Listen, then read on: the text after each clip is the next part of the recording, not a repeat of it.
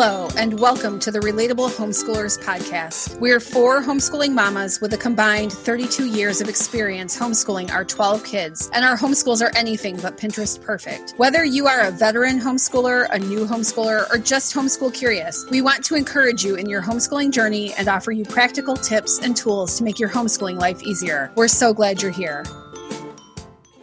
Hello, everyone. Welcome to the Relatable Homeschoolers Podcast. In season one, you heard snapshots of Harmony and Heather's homeschool experiences. This season, it's Lindsay and I's turn, and we are super excited to talk to you, share our homeschooling stories, journeys, successes, and failures. And today, we have Lindsay on the hot seat. So, Lindsay, I know you, but maybe give a little background to our listeners on the the woman you are, and then what led you to homeschooling. Sure, um, I'm excited to talk about this tonight. So uh, I'm Lindsay. As we already said, I am a wife and a mom to three kids. My kids are ages 12, 10, and 7. I am also a flower farmer and floral designer. Currently in Michigan for about another three weeks, and then our family is actually relocating to the Nashville, Tennessee area I've been married for almost 14 years and we have been homeschooling from the beginning. So this is year eight for us. And I never set out to be a homeschooler. I always say if you would have asked me 10 years ago, which I probably need to move that up to about 11 years now, because I think 10 years ago,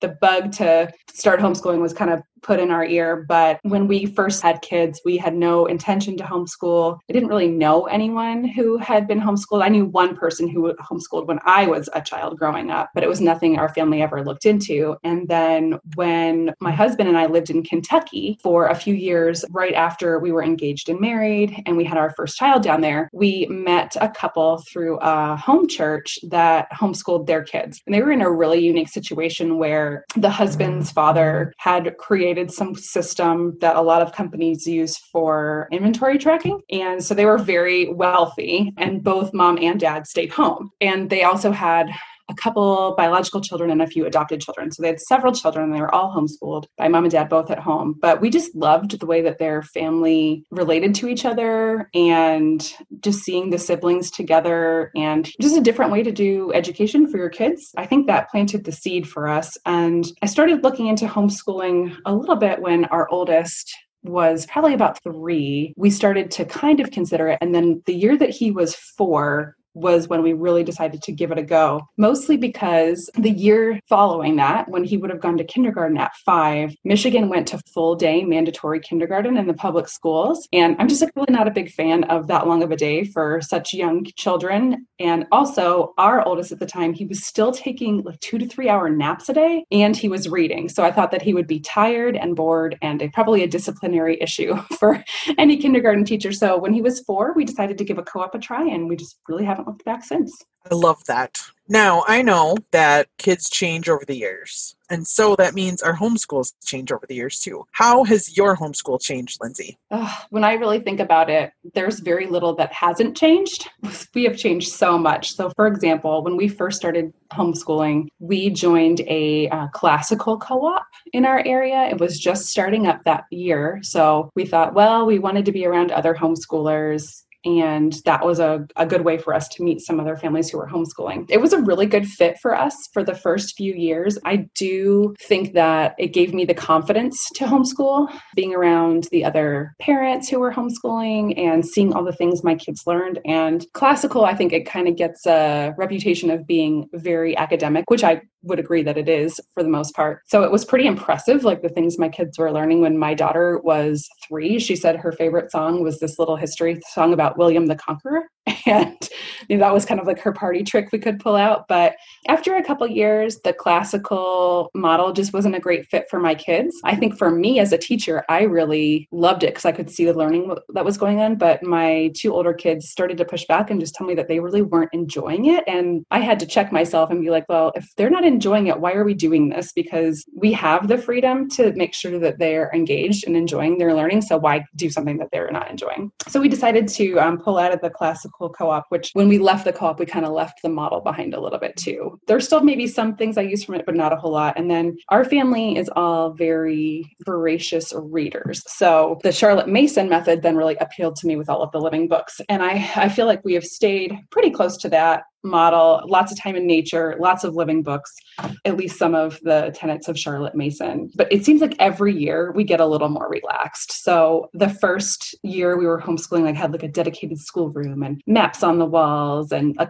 you know like those little like kindergarten calendar where you put the day in and the weather and things like that. And you know now of course like my kids are older too, so they're doing more of their education independently. But we're like flopped all over the house. Where you know maybe even three or four years ago I would never let them skip a subject on a day. Now I'm like, uh, like we'll just get to science next time, you know, because I know that they're going to get what they need. And I think probably the biggest change is that I trust myself and I trust my kids, and my confidence is much higher than it was at the beginning. But it's fun to look back and see how much really has changed. Because I think sometimes people assume like you're still homeschooling after all this time, like it's really looked the same. But for us, I mean, every year and probably even within a year, there's, you know, seasons that look different.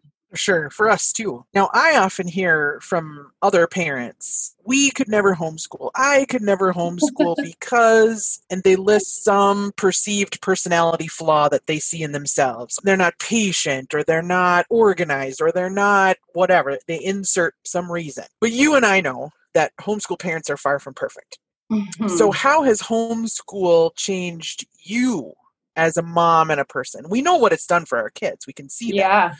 But what about some self reflection, Lindsay? How has it oh, changed you? I say all the time, jokingly, but also not, that homeschool made me a rebel because I was such, especially growing up, like such a people pleaser. I was teacher's pet. I never, you know, I always wanted to have the right answer. I never wanted to disappoint anyone. Those two things were like a kryptonite for me. I just couldn't handle it. And then I knew, even I remember like telling my parents and my in laws that we were going to homeschool and being pretty worried about what their reaction would be, um, especially my mother in law because she is a public school educator. And really, though, she has been our biggest supporter, probably. All of our parents are on board with it, which is great, but just having her support has been really important. So that was kind of like my first step into thinking a little more critically, maybe about the way we do things as a society and really questioning, like, why do we do it that way? And do we have to do it that way? Is that the only way? I think it's changed me a lot in that way, being a little bit more of a critical thinker and being more willing to go, go outside of those societal norms and not worry about what everyone's going to think so much. And it led me to question a lot of things like, why didn't I learn some of these things, especially like in history, about maybe our country's complicity with racism? Why did I think for a long time that like Native Americans were like only in the past,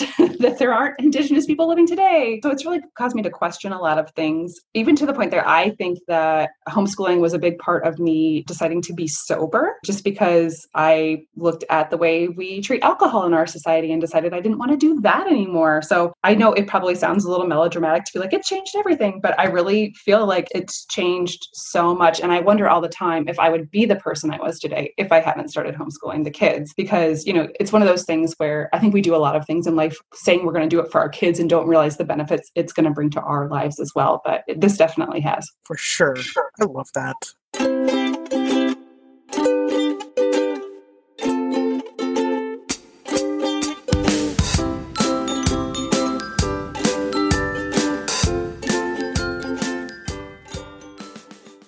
What is your greatest strength as a homeschooler?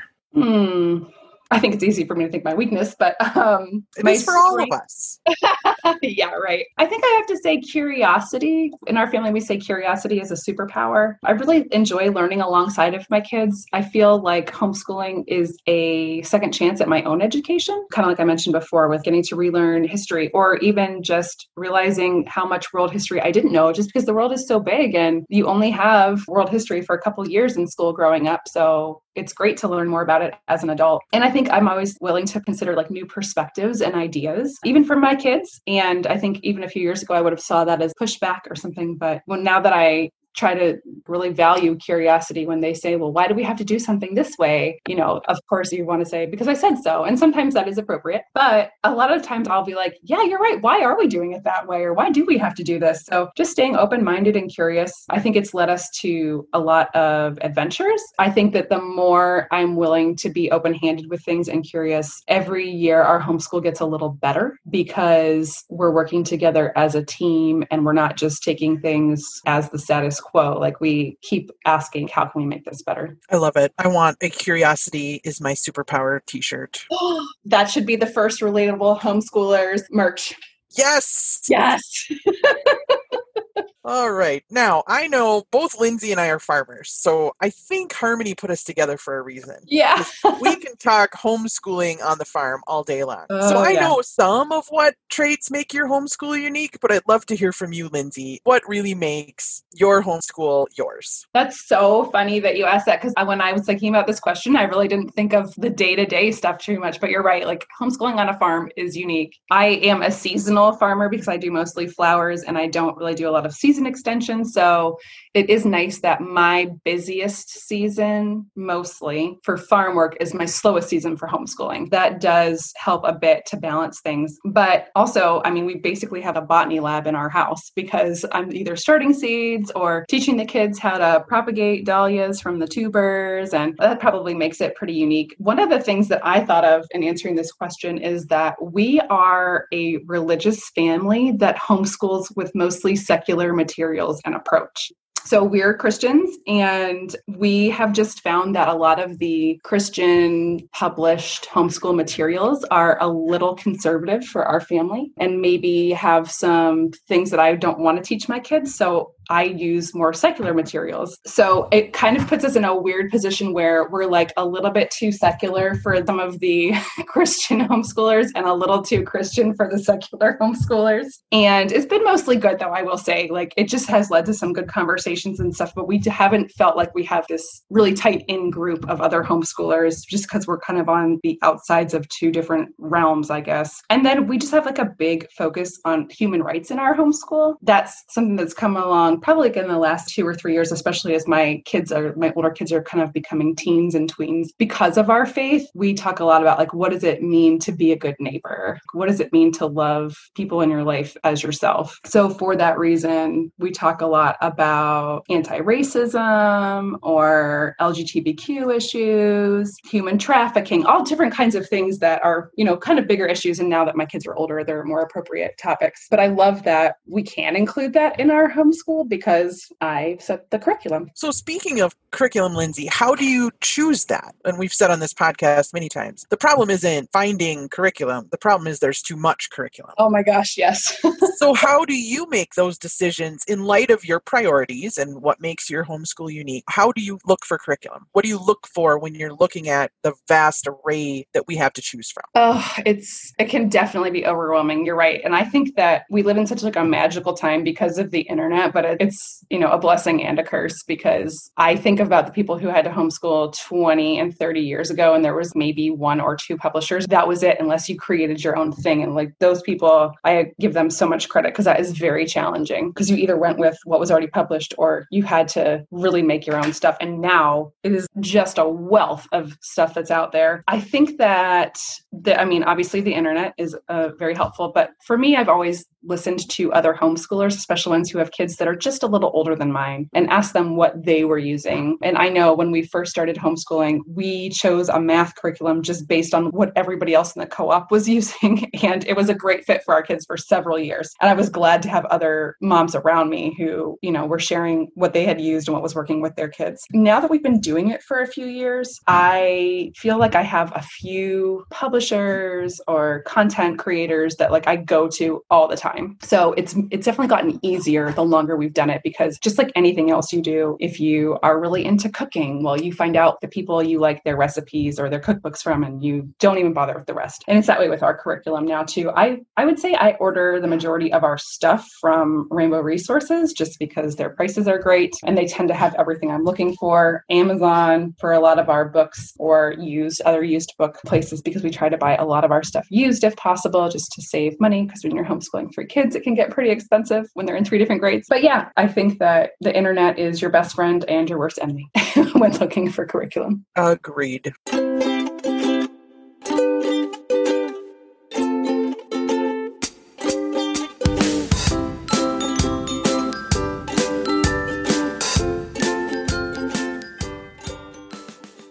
What does a day look like in your homeschool? Just if we're going to pop in for a day, what might we see? Yeah, so our days right now are kind of unique because, like I said, we're kind of getting ready to move because we just had to do the whole house sale and your house showing where everything has to look perfect. I went through the curriculum and was like, anything we are not 100% using and is really necessary right now is getting packed away. So we're kind of on a um, like a bare bones bit of a curriculum right now. Usually, my kids get up before me. I used to be a really early riser the last couple months I've just really wanted to sleep in, especially in the winter. Once it's cold and dark in Michigan, it's hard to get me out of bed in the morning. So I'm usually up around seven, and at least my youngest, if not my middle two, are up before me. Lately, I wake up to them, I go out and get my coffee, and they are playing a board game. This morning, it was chess, which I was really excited. Everyone in my family plays chess except for me, so I've decided I really need to learn. The seven year old can play chess, and I should probably at 39 be able to play chess. They were listening to like Indian rap.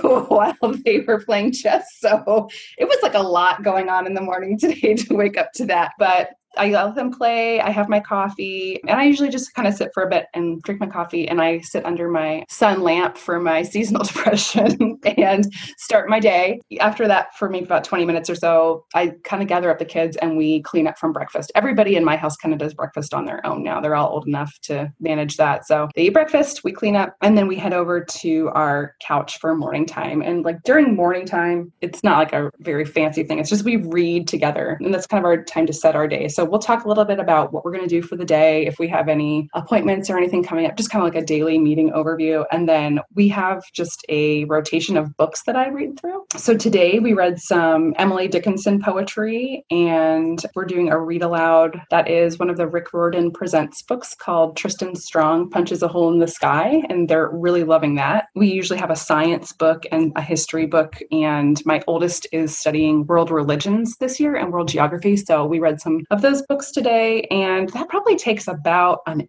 hour. We usually sit for about an hour in the morning. Um, my kids are allowed to like kind of fidget with things. Like usually the youngest one has Legos. My middle one is usually drawing. My oldest one will kind of just sit there and we'll read together. And then after that, the older two, they go and they get their workbooks out if they have like math is the one thing we always use a workbook for just it's easiest and then they might have like some writing to do or something like that and while the older two are doing that, that's usually when I help my little guy. He's still learning to read. So I kind of do some more intensive reading practice with him. You know, he's seven, so pretty much his he has morning time, he has reading, a little bit of handwriting and math with me, and then he's set loose for the day. So he's definitely done by 11 every day, if not earlier. He is very motivated to get his work done. So often he's already done his handwriting and his math for the day before I'm even out of bed. So um, sometimes he's done very early. And then my other two kids, you know, they're kind of finishing up. They have a little bit more to do because they might have a writing assignment or something. And they're usually done by one. And then after lunch and after their schoolwork is done, they're allowed to do like an hour of, we call it tech time at our house, like technology time. And so they'll play online games, or my daughter's like really into art tutorials on YouTube. So they'll do some of that for a little while. And then after that, we either go outside or play some board games or read books or very, very occasionally take a nap until dinner time. And then usually after dinner, we're playing more games and doing more read alouds, especially in the winter. In the summer, it looks a lot different because we're going outside a lot more. But right now, we're kind of hunkered down. I love that. It looks very similar to us. What has been your greatest homeschooling challenge? What's been a hard spot? I can think of two. My daughter is dyslexic. We got the formal diagnosis when she had, she was either just about to turn eight or she just turned eight. I can't remember exactly, but I had suspected for a while. You know, I could tell that she was struggling. And because we homeschool, I am pretty relaxed about when kids learn to read because I know that it's not like everyone turns five and magically learns to read. A lot of that has to do with kids' motivation to learn to read. And she wasn't wasn't highly motivated to learn. But once she started to be more motivated, we really noticed how difficult it was for her. So it was really hard to see her um, struggle with that. We've done a little bit of tutoring, and you know, we have a formal diagnosis now, so I'm better able to find curriculum that is, I guess, more beneficial for people with dyslexia. And we talk about it a lot. So I think that she feels a little more empowered because she realizes why it's difficult for her. And then a lot of it too was just changing what my idea of reading looked like. So she does more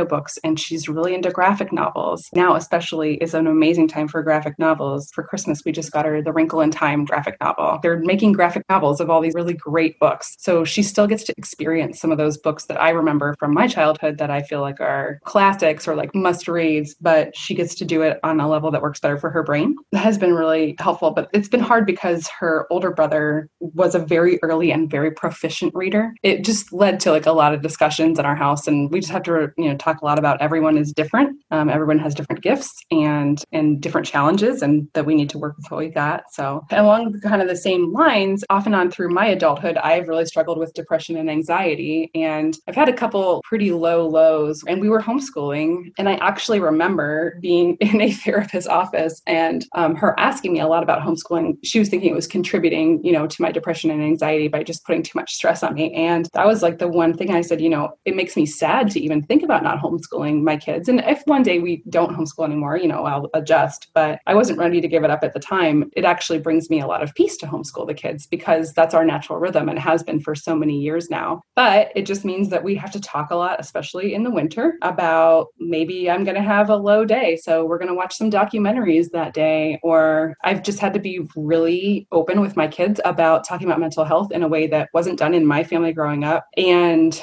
I'm glad that we can talk about it because my kids have also experienced some anxiety too, just like situational. But there's a really good chance, you know, genetically that one of them may have similar challenges that I have. So it's been a challenge. I think I get like that mom guilt of, am I doing what's best for my kids, you know, right now? Or maybe I, I could be serving them better if I wasn't struggling. But I've got a great partner. You know, my husband is awesome and he's picked up the slack when I've had to just kind of take the back seat for a little bit and work on myself. And like I said, like it's brought a lot of benefits to our family too.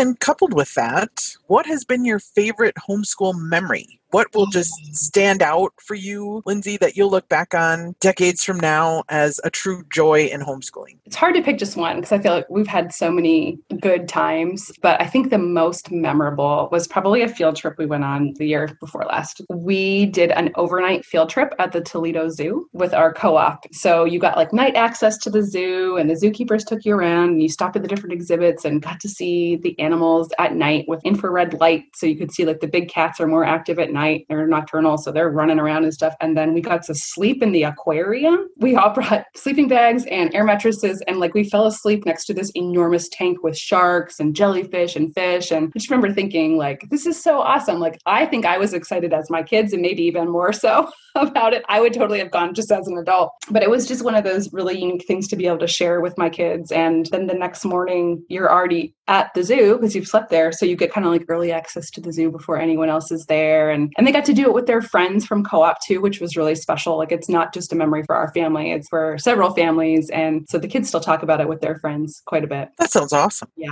I, really I want to go sleep over at the zoo. I know they need to have an adult day. That's right. Is there anything else you'd like to share to encourage others or share part of your journey? I think that we know as homeschoolers that there's a lot of misconceptions about homeschoolers.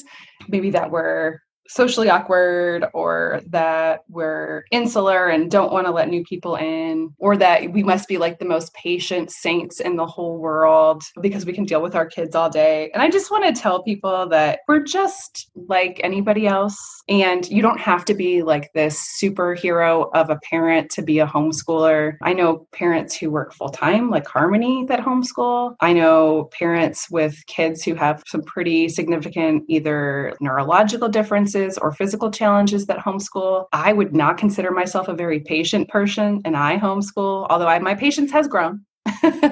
but it's still it's still not what people imagine it to be. And I think too just that if school in a public or private school setting or whatever is not working for your kid, just give it a try. You know, that's like the curiosity piece is you can try new things and like if it doesn't work out, that's okay. Nothing's permanent, right? This is all temporary. So I just want to encourage people that if something isn't working for your kid, and that includes if your homeschool isn't working for your kid, try something different, right? But just always be willing and open to new opportunities. That is excellent advice. Oh, Thank thanks. you, Lindsay. Thanks. thanks. for sharing your life with us, how you got started, and, and what has been happening on the way. I can't wait to see how your kids grow up. I'm excited to watch them. Oh, thanks, Annie. This has been so fun.